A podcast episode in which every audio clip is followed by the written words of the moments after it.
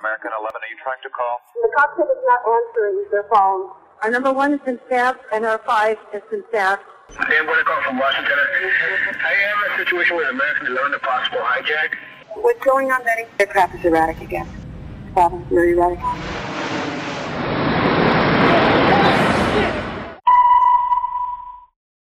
Betty, talk to me. Betty, are you there? Betty? Betty? The plane just What? The 737? It what? Like the World Trade Who are you talking to? Oh, God. Oh, my God. United 175, New York. We have some problems over here right now. We might have a hijack over here, two of them. Jules, this is Ryan. Uh, listen, on an airplane that's been hijacked, and things don't go well, and it's not looking good. I just want you to know I absolutely love you. I want you to do good. So happy this time. Uh, same to my parents and everybody. And I just totally love you, and uh, I'll see you later. Bye, babe.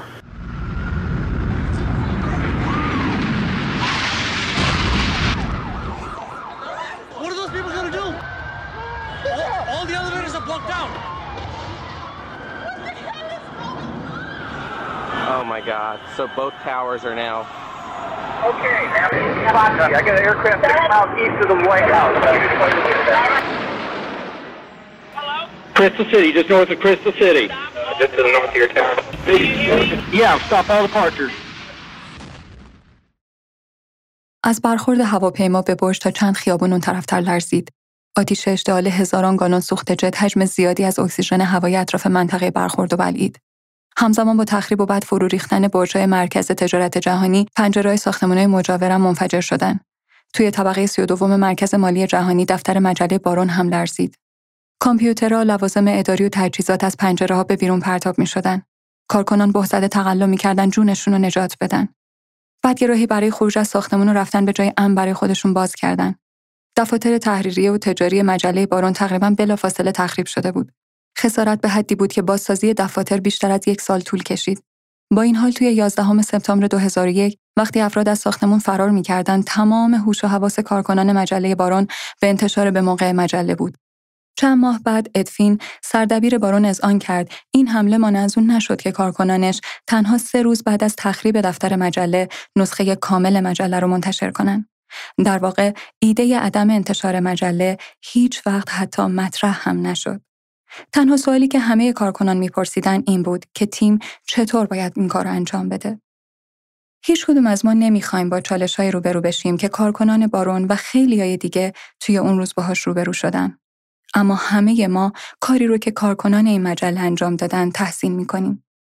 همه قبول داریم که بیشتر سازمان دوست دارن کارکنانی داشته باشن که این سطح از اشتیاق رو برای مشاغل، شرکت ها و همکارانشون نشون بدن.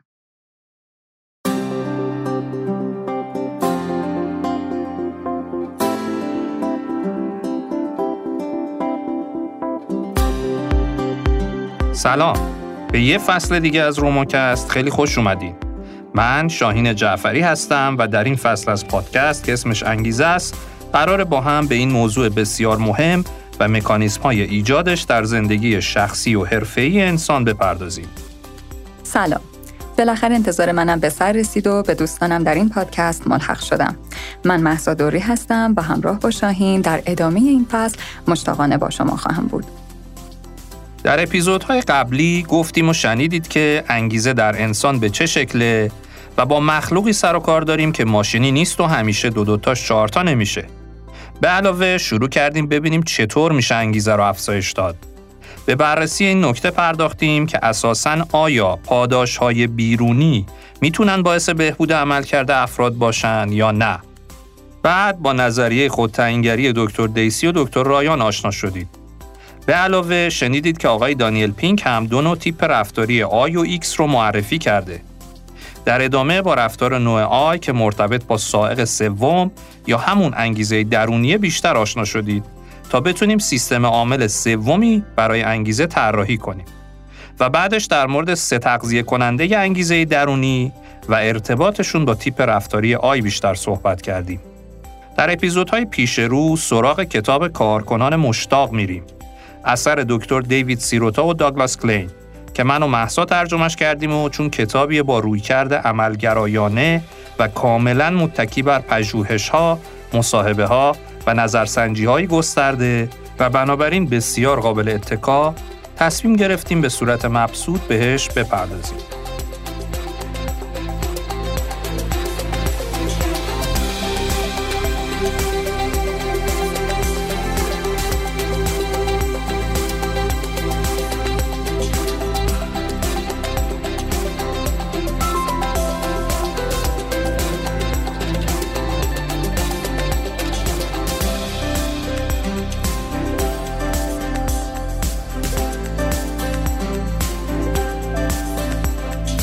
با شنیدن عنوان کتاب و یا حتی قبلتر وقتی داشتیم نظریه ها رو مرور می کردیم سوالاتی در ذهنتون شکل گرفته. اما سوالایی که احتمالاً منطبق بر عنوان کتاب دکتر سیروتا براتون پیش اومده و ربطش با حرفایی که قبلا زدیم چیه؟ کارکنان مشتاق چه کسایی هستند؟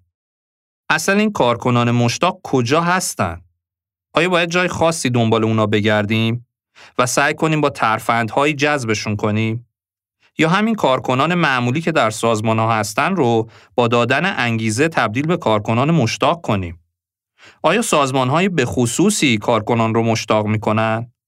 آیا شیوه مدیریت خاصی کارکنان رو تبدیل به کارکنان مشتاق می‌کنه؟ اشتیاق با انگیزه چطوری مرتبط میشه؟ و سوالایی از این دست. مطمئنم قافلگیر میشید اگه بفهمید بیشتر افراد یعنی تقریبا 95 درصد آدما اساساً کارشون رو با حس اشتیاق شروع می‌کنن. آدما وقتی وارد شغلی میشن درباره کار و سازمانشون کلی هیجان دارن و مشتاقن بخشی از یه تیم سازنده باشن و انتظاراتشون از سازمان کاملا منطقیه. بله درست شنیدین. 95 درصد کارکنان در حقیقت مشتاقن و انتظاراتشون کاملا منطقی. پس چی میشه که حدود 6 ماه بعد از شروع کردن کارشون روحیشون افت می‌کنه و اگه نگیم به کارکنان متخاصم ولی دست کم به کارکنانی بی تفاوت تبدیل میشن. نکنه این ادعا غلطه. نکنه 95 درصد آدما نه تنها مشتاق نیستن بلکه برعکس بیشتر آدما ترجیح میدن اصلا کار نکنن و تمام تلاششون اینه که با کار کم درآمد بیشتری به جیب بزنن. یا نکنه چون کار براشون عادی میشه این اتفاق میفته. نه. در حقیقت اتفاقی که میفته اینه. در نه شرکت از هر ده شرکت بعد از شیش ماه اول که یه جورایی همون ماه اصل کاری هم است روحیه افراد افت می‌کنه و این صرفاً به خاطر از بین رفتن تازگی شغل نیست. افت روحیه و تأثیر مخربش روی عمل کرد نتیجه عملکرد مدیریته. خاطرتون هست چندین و چند بار از همین موضوع از زبان آقای فردریک لالو به عنوان شرم مدیریت براتون گفتم؟ در واقع میشه گفت اغلب این مدیریت که اشتیاق رو کم می‌کنه یا می‌کشه و بعد چالش اصلی تازه شروع میشه تبدیل کارکنان بی تفاوت همونایی که انگیزشون و اشتیاقشون کم شده یا کشته شده به کارکنان با انگیزه و یا مشتاق خیلی عجیب حتی خندهدار اما تأسف برانگیزه. نه؟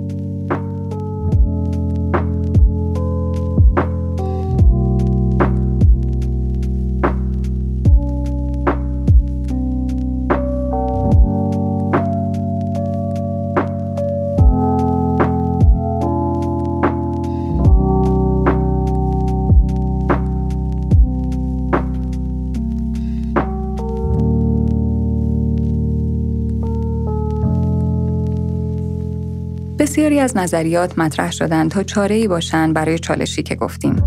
در عالم واقع همونطور که شنیدید و آشنا شدید بعضی از مدیرا به غلط با اعمال کنترل های سفت و سخت تلاش کردند تا این بی رو به کار وادار کنند. در واقع اتفاقی که افتاده اینه که بدون در نظر گرفتن حقیقت ماجرا تقریبا همه از قسمت دوم یعنی بی تفاوتی به ماجرا نگاه می‌کنن و این رو فرض اصلی خودشون قرار میدن که آدما بی تفاوتن و باید با عاملی یا محرکی یا شیوهی اونا رو از این وضعیت خارج کرد. قبلا به نقل از پروفسور پیتر دراکر براتون گفتیم که در حوزه علوم انسانی پیشفرضهای ما می‌تونه دنیای واقعیمون رو بسازه. وقتی مدیرا اصر رو بر از زیر کار در رو بودن کارکنان می‌ذارن می‌بینیم که چه اتفاقی میافته. در حالی که کاملا برعکسه یعنی نمیگن آدما با انگیزه اومدن سر کار و این محیط های کاری و شیوه های مدیریتیه که انگیزه ها رو کم می‌کنه یا از بین می‌بره و باید به دنبال ایجاد و حفظ سازمانی باشیم که توی اون تمام انرژی و اشتیاقی که آدما از قبل با خودشون به سر کار میارن حفظ کنیم تا به نفع سازمانشون و زینفعانش به کار بگیرن در اصل میشه گفت مدیر محترم شما لطفا دست به ترکیب برنده نزنین. فقط نیروی کار هدایت بشه توی فضایی که زیر های مورد نیاز چه مادی و چه معنوی فراهم باشه خودش به ذات و به صورت غریزی انگیزمند و با شروع اشتیاق هست. بسیار خوب. حالا می‌دونیم پیشفرض درست چیه. اما به هر حال متوجه هم هستیم که توی عالم واقع اون چالش کماکان وجود داره و مدیرا باهاش مواجه هستن. پس چی کار کنیم؟ حتما راه حلم گیرتون می‌کنه. باید بفهمین کارکنان چی می‌خوان و همونا رو براشون برآورده کنین. می‌دونم ممکنه پیش خودتون بگین اینم شد راه حل. اینطوری که سازمان ها هر کی هر کی میشه و سنگ روی سنگ بند نمیشه. دیگه رسما بگید می‌خوایم ورشکستتون کنیم. نه دوستان خوبم. اجازه بدید یه خواهشی ازتون بکنم. لطفا یه لحظه چشماتون رو ببندین و روزای اول کار خودتون رو به یاد بیارین. شما چطور بودین؟ آیا واقعا اینطوری بودین که هیچی براتون مهم نبود؟ فقط می‌خواستین یه زمانی رو بگذرونین و یه پولی بگیرین و حتی اگه شده از زیر کار در برین و کمکاری کنین؟ توقع داشتین سازمان بهتون بالاترین حقوقی رو که بالاترین رده سازمانی دریافت می‌کنه بده؟ توقع داشتین هر وقت دلتون می‌خواد بیاین، هر وقت دلتون می‌خواد برید و هر چقدرم که دلتون می‌خواد بهتون مرخصی بدن؟ آیا براتون نحوه انجام کار و اینکه اصلا کدوم کار مناسب تره مهم نبود؟ مطمئنم که پاسختون نه. بذارین تجربه شخصی خودم رو بگم. من وقتی کارم رو شروع کردم اونقدر سازمانم کارم و همکارم برام مهم بودن که نمی‌تونین حتی تصورش رو بکنین. بیشتر وقتا زودتر از ساعت کار کارم رو شروع می‌کردم و تا دیر وقت میموندم. برای اینکه کارم رو تموم کنم. با اینکه اضافه کاریامو سقف داشت و عملا هیچ کدوم از ساعتایی که میموندم ما به ازایی به لحاظ مالی نداشت. با اینکه آموزش مناسبی دریافت نکرده بودم به هر دری می‌زدم تا یاد بگیرم چطور کارم رو بهتر انجام بدم تمام تلاشمو می‌کردم تا کار موفق همکار قبلی رو هم که جای من بودن انجام بدم. اونقدر حجم کارم زیاد بود که به ندرت فرصت می‌کردم ناهارم و درست حسابی بخورم و حتی چای من پارها سرد می‌شد و نمی‌تونستم بخورمش. یادم اولین شب سال نو کاریم ساعت 11 شب رفتم خونه. هیچ وقتم شرایطم و حقوقم و با هیچ کس مقایسه نکردم توی سازمان. از برند سازمانم هم توی همه محافل دفاع می کردم و خلاصه سرتون درد نیارم با تموم این اوصاف در نهایت بعد از هفت سال جنگندگی تصمیم گرفتم سازمانم رو ترک کنم. در طول اپیزودهای آتی براتون میگم که مجموعه ای از عوامل باعث میشه خیلی از ماها که با عشق کارمون رو شروع می‌کنیم به جایی می‌رسیم که سازمان رو ترک می‌کنیم و یا حتی بعضی یا بدتر از اون در سازمان میمونن اما بی تفاوت. یاد یکی از شعرهای بانو فروغ فروخزاد افتادم. روحشون در آرامش. لذت بخش اگر با صدای خودشون بشنویم. بیش از اینها آه آری بیش از اینها می‌توان خاموش ماند. می‌توان ساعات طولانی با نگاهی چه نگاه مردگان ثابت. خیره شد در دود یک سیگار خیره شد در شکل یک فنجان. در گلی بیرنگ بر قالی در خطی موهوم بر دیوار. می توان با پنجه های خشک پرده را یک سو کشید و دید در میان کوچه باران تند می بارد کودکی با باد بادک های رنگینش ایستاده زیر یک تاقی. کاری فرسوده میدان خالی را با شتابی پر ترک می‌گوید. می توان بر جای باقی ماند در کنار پرده اما کور اما کر.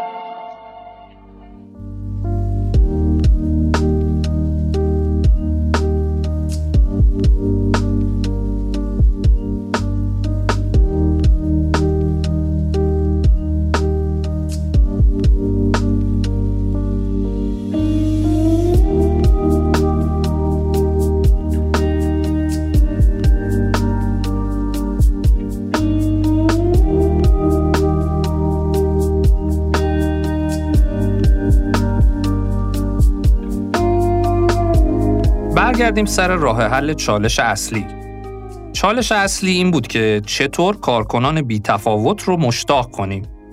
و راه حل اصلی هم این بود که اول باید بفهمیم کارکنان چی می‌خوان و بعد همون رو برآورده کنیم. حالا یه گام فراتر میریم و میگیم این راه حل نه تنها شما رو به ورشکستگی نمیکشونه بلکه مسیر قدرتمندیه که موفقیت کسب کار شما رو به دنبال داره. چرا اینو میگیم؟ اول اینکه سالها پژوهش ثابت کرده که در کمال تعجب بین اهداف اکثریت قریب به اتفاق کارکنان و اهداف کارفرماها اختلاف واقعی چندانی وجود نداره. بذارید یه بار دیگه این جمله رو تکرار کنم. بین اهداف اکثریت قریب به اتفاق کارکنان و اهداف کارفرماها اختلاف واقعی چندانی وجود نداره. تصور غلط رایج اما مخربی وجود داره که میگه افراد و سازمان ها همیشه با هم در حالتی از تعارضن. جلوتر این تصور غلط رو اصلاح می‌کنیم و منشأ این اشتباه و خواسته واقعی کارکنان رو میگیم و نشون میدیم که همونطور که گفتیم مسئله اصلی چگونگی ایجاد انگیزه توی کارکنان نیست بلکه مسئله مهم اینه که بدونیم چطور انگیزه ای رو که بیشتر کارکنان به طور طبیعی با خودشون به محل کار میارن حفظ کنیم و اجازه ندیم مدیریت اون رو از بین ببره. دوم اینکه کارکنان نیازهای انسانی اولیه‌ای دارن که مدیریت می‌تونه و باید در جهت برآوردن اونها تلاش کنه. ایجاد محیطی که توی اون این نیازها برآورده میشن نه تنها به رضایت کارکنان بلکه به اشتیاق کارکنان منتج میشه. دیدگاه سنتی درباره کارکنان رو یادتونه؟ اینکه می‌خوان تا حد امکان کم کار کنن و تا حد امکان زیاد پول بگیرن و همیشه هم در حال شکایتن. در آینده و طی توضیح نظریه سه انگیزش کارکنان این تصور غلط رو اصلاح خواهیم کرد. سوم، اشتیاق نیروی کار که در حقیقت حالتی از روحیه بالای نیروی کاره که از تأمین سه نیاز مهم کارکنان ناشی میشه و همین مبنای نظریه سه برای شرکت هایی که از قدرت رهبری برای مدیریت نتایج بلند مدت واقعی برخوردارن به مزایای رقابتی بیشماری منتج میشه. و آخر اینکه اون چه در تأمین نیازهای کارکنان نقش پایه‌ای داره خط مشای خاصیه که در کل فرهنگ شراکت رو تشکیل میدن و به طور مشخص قدرتمندترین فرهنگ برای عملکرد برتر و پایدار نیروی کاره. چیزی که دست کم به صورت شعارگونه ای مدیران تقریبا همه شرکت ها ازش حرف می‌زنند. ساستینبیلیتی دکتر سیروتا و تیمش برای اثبات این فرضیه ها بیش از چهل سال تحقیق پیمایشی انجام دادند و توی این تحقیقات از بیش از 7.5 میلیون نفر کارکنان بیش از 840 شرکت در سراسر جهان دیتا جمع آوری کردند. اونا برای اینکه بفهمن کارکنان واقعا چی می‌خوان، مستقیما از خودشون و با های سرراست سوال کردند. و نه فقط هم با نظرسنجی، بلکه با مصاحبه، تشکیل گروه های کانونی و برخی روش های دیگه به عمق و صحت یافته هاشون اضافه کردن. محصل تموم این پژوهش ها و تجربیات نظریه سه انگیزش و فرهنگ شراکته که مفصلا بهش خواهیم پرداخت. از دوستانی که علاقمند هستن در خصوص چگونگی دستیابی به نتایجی که گفتیم و به طور کلی نوع داده ها و روش هایی که این کتاب بر اونها تکیه کرده اطلاعات بیشتری کسب کنن دعوت می‌کنیم که کتاب رو مطالعه کنن. البته اگه از ما می‌پرسید همه باید بخونن. هر مدیری که حتی یه نیروی زیردست داشته باشه چه مستقیم یا چه غیر مستقیم به نظر من باید آب دستش بذاره زمین و اینا رو بخونه. بارها هم بخونه.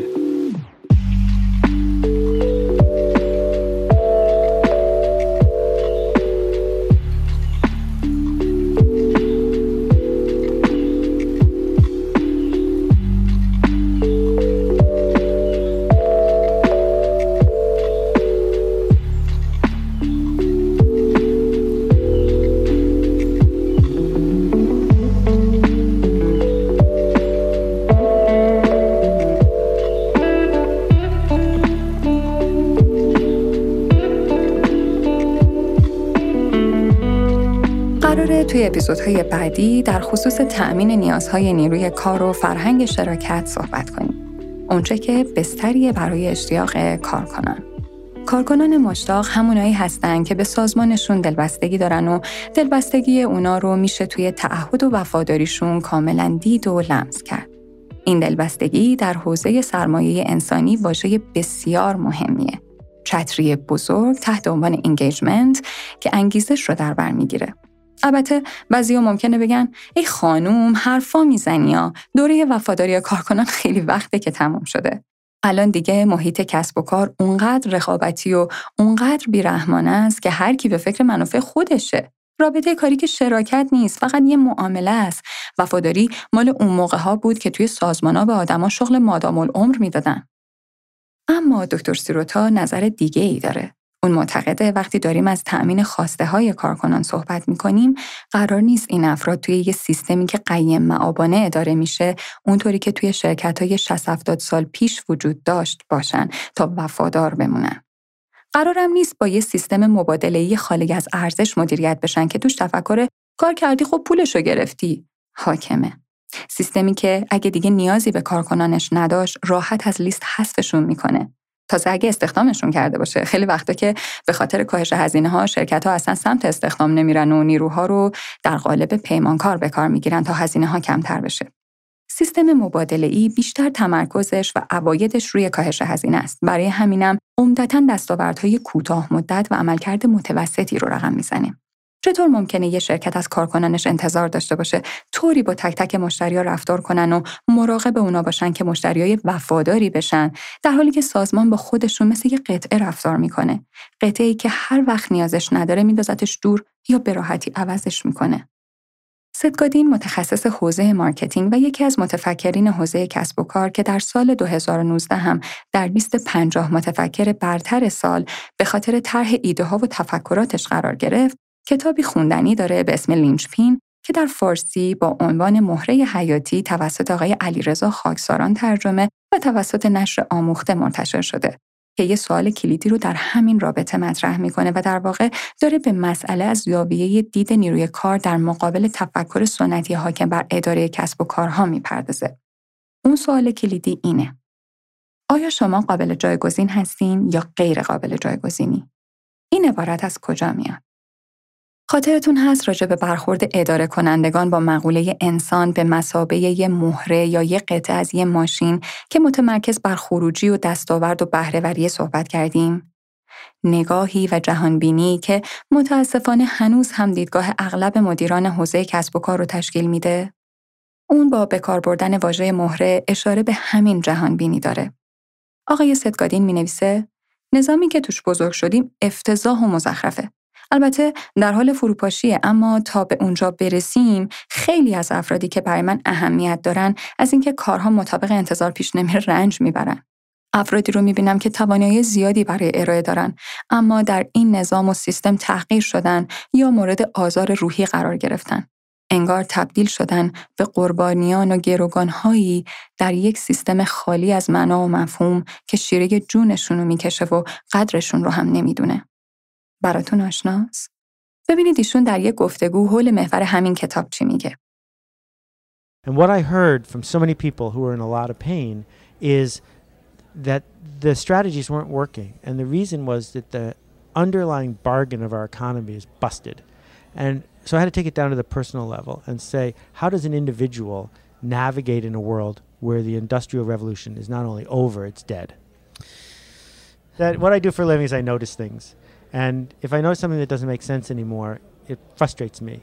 Because why are we doing something that doesn't make sense anymore? Why are people in pain? Why are people underutilized? Why are we disrespecting people who deserve to be respected? Yeah. So the the reason to bother cutting down all those trees and waiting a year and putting in all those stores and then having to promote it is so that a few people, and I don't care how many, but a few people are impacted by it. It's the best tool available to me without spending my day interacting with, you know, hundreds of people every day. It's the easiest way for me to leverage an idea and to do it justice. و در یه سخنرانی فوق‌العاده دیگه که بسیار شیرینه و توصیه میکنم به تشبیهاتش دقت کنین اینطور توضیح میده. Over the last few years I've been hearing from a lot of people, some of you in this room, and what I've been hearing from people has changed. And it's changed because something has changed in the world. It used to be that one guy, this is John Hammond, the person who discovered Bruce Springsteen and Aretha Franklin and lots of other acts, one guy had the leverage to really make a difference in an organization in the world. But what occurred, and we're going to talk about why, is we switched to a world of factory farming. We switched to a world of factory factories. We switched to a world where business was about building systems that made money. The most important person of the 20th century, when they look back 500 years from now, is this guy. You may not recognize him, it's Henry Ford. What Henry Ford did that was so important is he figured out how to build a system called the Ford system that enabled him to take a 50 cent a day man and give him enough leverage and enough productivity that he could afford to pay that guy $5 a day. Henry Ford single handedly increased the wages of people in Detroit who had skills by a factor of 10 in one day. And the line outside the factory was huge. Henry Ford could afford to pay people five bucks because he was making 30 bucks or 40 bucks or 50 bucks from every day they worked. The system was the king. The system was all about getting stuff done fast and productively.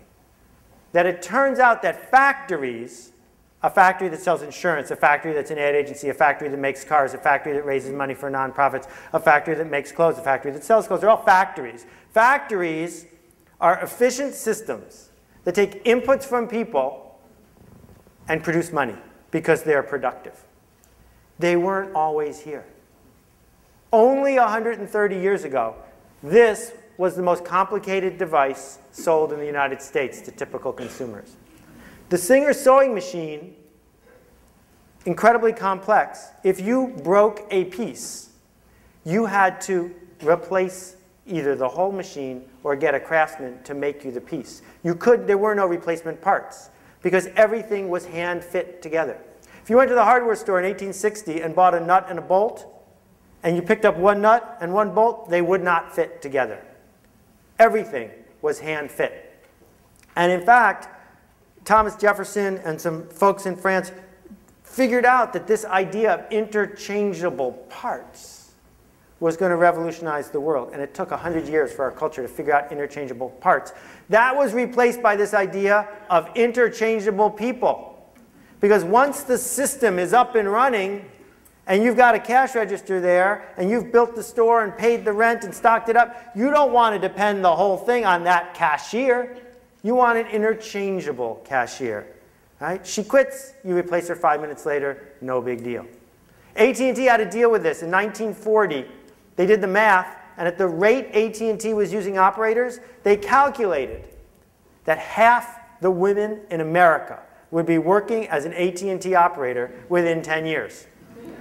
so the entire model of our economy, number one, based on efficient factories and replaceable workers. Number two, the biggest problem that faced industrialists in 1910 and 1920 was not what you think. Like today, you open the paper and the problems that come up again and again are global unrest and global warming. In those days, the thing they all talked about, overproduction. پیشنهاد میکنم حتما کاملش رو گوش بدید. گادین نگاه معامله‌ای به کار رو نقد میکنه و به تمسخر میگه نیازی نیست شما باهوش و خلاق باشین. بهتون پول، بیمه درمانی و امنیت شغلی میدیم. پس معامله پرسودیه. نیازی نیست شما فکر کنین. فقط از دستورات پیروی کنیم. توصیهش به ما به عنوان افراد اینه که اولا این الگوی ناشی از دنیای صنعتی رو توی ذهنتون برای خودتون نهادینه نکنین و تاکید می‌کنه شما یه قطعه قابل تعویز توی یه ماشین نیستین. و یه نقل قول جالب داره که میگه امروزه این که بخواید شور و هیجانتون رو به درون کارتون انتقال بدین به مراتب راحت تر از پیدا کردن کاریه که با شور و روح شما در هماهنگی باشه. برگردیم به بحث وفاداری ماها توی یه همچین جهان بینی. طبیعتا وفاداری که سیروتا ازش حرف می‌زنه از یه همچین سیستمی در نمیاد. یه نکته مهم دیگه هم که سیروتا بهش اشاره می‌کنه اینه که خیلی از نظریه پردازای متأخر تمرکز ویژه‌ای روی خودشکوفایی دارن. در حالی که امرار معاش هم بسیار بسیار اهمیت داره. در حقیقت نادیده گرفتن مسائلی مثل حقوق و دستمزد مکفی و عادلانه و امنیت شغلی هرگز این امکان را نمیده که افراد رو به سمت روحیه بالا هدایت کنی.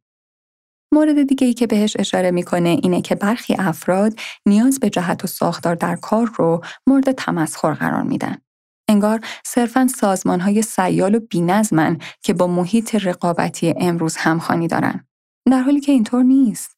خیلی از احکام کلاسیک درباره رهبری، هدایت و ساختار به همون اندازه قبل مهم مقابل اجران. در حقیقت کارکنان برخلاف تصور رایج نسبت به گذشته فرق چندانی نکردن و گرچه دوست ندارن کسی با شیوه مدیریت ذرهبینی اونا رو هدایت کنه اما نبود نظم و مدیریت رو هم نمی‌خوان. بنابراین وقتی از فرهنگ شراکت صحبت می‌کنه منظورش نه تنها مدیریت عدم مداخله یا همون سبک رهبری لسیفر که توش هر کی هر کاری دلش می‌خواد می‌کنه نیست بلکه اهداف و استانداردهای روشن و نتایج عملکردی برجسته از ویژگی های این فرهنگه.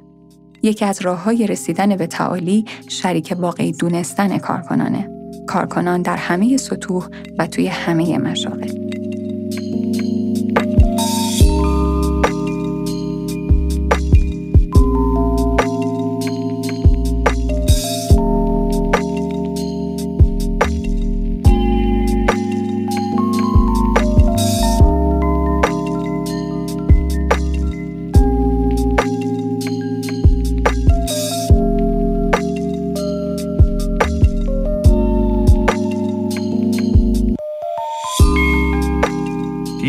اشاره کردیم که مفروضات ما بسیار حائز اهمیتن.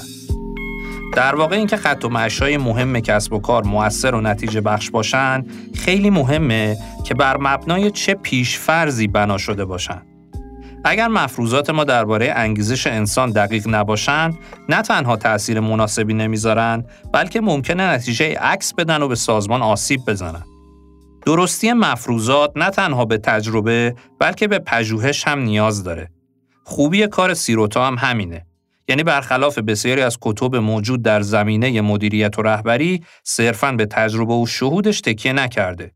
پژوهش مزیت مهمی داره و اون نجات ما از سوگیریه. کمک می‌کنه واقعیات رو ببینیم نه اونچه که دوست داریم ببینیم یا فکر می‌کنیم درسته اون رو ببینیم. اسیر مدهای زودگذر نظری هم نمیشیم. سیروتا می نویسه در حقیقت مشکل خیلی از نظریه ها در حوزه انگیزش انسان اینه که روی یک خواسته به عنوان انگیزاننده اصلی تمرکز می کنن. ادعا می کنن بیشتر آدما از رسیدن به اون خواسته ناامیدن و اگه به اون خواسته برسن همه مشکلات حل میشه. و ادعا می‌کنن اون چه که میگن مشخصه نسل جدید کارکنانه. باوری که بسیاری از افراد دارند. نسلها خواسته های متفاوتی دارن. آیا این فرض واقعا درسته؟ بذارید یه جمله رو عینا براتون بخونم و شما حدس بزنید این جمله مربوط به چه زمانی و چه کسی می‌تونه باشه. کودکان امروز مستبدند. با والدینشان مخالفت می‌کنند.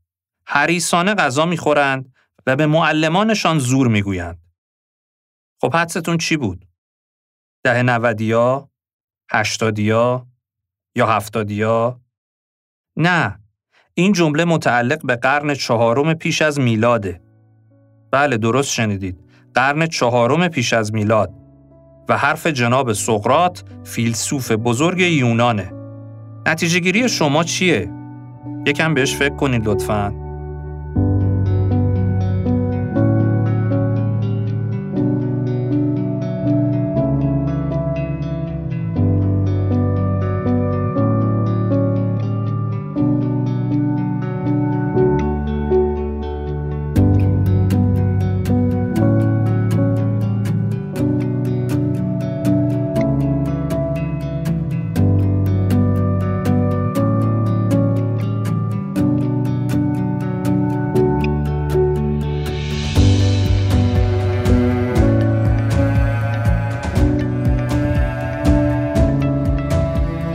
سال هاست که این باور بین کارکنان، مدیران و حتی والدین و خلاصه همه وجود داره که نسل ها و خواسته هاشون با هم فرق دارن.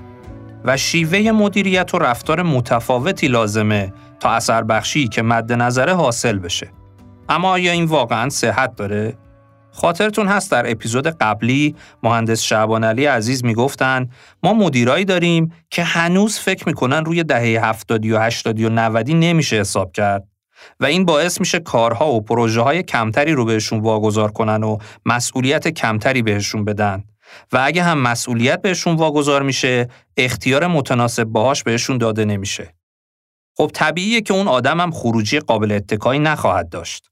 و به همین دلیل کم کم اون فرد هم از کارش زده میشه و چه بسا کارش رو رها می‌کنه و میره. و اون وقت مدیره میگه دیدین گفتم؟ دیدین حرفام درست بود؟ اینا فرضهای خود تعییدن پیشبینی هایی که خود به خود محقق میشن. به جمله سقرات فکر کنین. خود ما تا حالا چقدر همین جمله رو در مورد نسل بعد از خودمون گفتیم؟ دکتر سیروتا اما برای بررسی صحت این ادعاها نه تنها به تحلیل داده های پژوهش های خودش از دهه 1970 می‌پردازه بلکه به بررسی پژوهش های قبلتر انجام شده هم می‌پردازه و میگه تنها دو پژوهش واقعا در زمینه تفاوت نسل ها انجام شده. یکی مطالعه‌ای که هیئت کنفرانس کانادا انجام داده و دیگری تحقیق خانم جنیفر دیل از مرکز رهبری خلاق. مختصرا بگم که کارکنان رو به چهار نسل سنتگراها که متولدین پیش از 1945 باشند، نسل انفجار زاد و ولد که متولدین 1946 تا 1964 هستند، نسل X که از 1965 تا 1980 هستند و نسل هزاره از 1981 تا 1995 تقسیم می کنند. نتیجه این پژوهش اینه.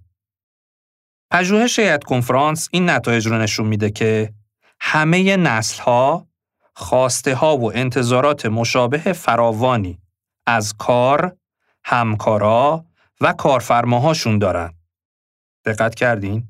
همه نسل ها خواسته ها و انتظارات مشابه فراوانی از کار، همکارا و کارفرماهاشون دارن. بنابراین لازم شرکت ها اونچه کارکنان واقعا می‌خوان یعنی احترام، انعطاف پذیری و انصاف رو براشون محقق کنن. مواردی مثل عدم علاقه به کار تیمی، استفاده از تکنولوژی و چیزایی از این دست بررسی شده و اینجاش خیلی جالبه. تفاوت اندکی بین نسل‌ها وجود داره و تفاوتی هم که هست کاملا قابل درکه. مثلا نسل انفجار زاد و ولد یعنی متولدین بین سالهای 1946 تا 1964 به استفاده از ارتباطات رو در رو تمایل بیشتری دارند. با توجه به سنشون آیا انتظاری غیر از این میشه داشت؟ به علاوه همه نسل ها دنبال تعادل کار و زندگی هن و توی این مورد هم فرقی با هم ندارن. در مورد پژوهش دوم که مال خانم جنیفر دیل هست، اونم نتایج مشابهی رو ارائه میده. افراد فارغ از اینکه به چه نسلی تعلق دارن، خواسته یکسانی در محیط کار دارن. افراد از نسل‌های مختلف عمدتا طرز فکر و باورهای مشابهی دارند و خواسته هاشون از زندگی کاری یکسانه. وقتی مدیرا این واقعیت رو بپذیرن و اعمال خودشون رو با اصول همکاری با تمامی نسل‌ها هماهنگ کنن، اختلاف نسل‌ها از بین خواهد رفت. همونطور که هیئت کنفرانس هم اشاره می‌کنه، تفاوت‌هایی توی نحوه نگرش نسل‌ها به هم وجود داره. اما این رو باید در نظر داشته باشید که دوره تصدی یعنی همون دوره‌ای به لحاظ زمانی که طرف به اون شغل اشتغال داشته و سطح سازمانی بسیار بسیار توی این نگرش ها موثره. یعنی آدما دوره تصدی رو نمی‌بینن، سن رو می‌بینن و همون رو با نسل یکی می‌کنن. سیروتا هم با تحلیل داده ها میگه وقتی تاثیر تصدی و سطح سازمانی رو از آمار بکشیم بیرون، تفاوت ناشی از سن به جز در موارد خیلی اندک ناپدید میشه. در حقیقت این دوره تصدیه و نه نسل که تأثیر واقعی داره. تأثیر تصدی در تمام سنین اتفاق میفته. خود سن به غیر از تأثیر مثبت کمی که برای سنتگراها یعنی افراد بالای 68 سال داره تأثیری نداره. برای مثال وقتی یه فرد میان سال به شرکتی ملحق میشه همون نتایجی رو در طول زمان درباره دوره تصدی و سطح رضایت نشون میده که افراد جوانتر نشون میدن. بهبود نگرش ها در مراحل بعدی مسیر شغلی فرد احتمالاً تابع ریزش نیروی انسانی، سازگاری و عادته. در مورد اعتصاب لوردستان که اعتصاب معروفی در کارخانه جنرال موتورز و مربوط به دهه هفتاده هم رد پای این مفروضات دیده میشه. در حالی که علت اصلی اعتصاب نه شکاف نسلی و عدم غنی بودن شغل به زعم نیروی کار نسل جدید منظور نسل جدید اون موقع بلکه سرعت دیوانواری بود که مدیران توقع داشتن کارکنان با اون سرعت به تولید خودرو بپردازن.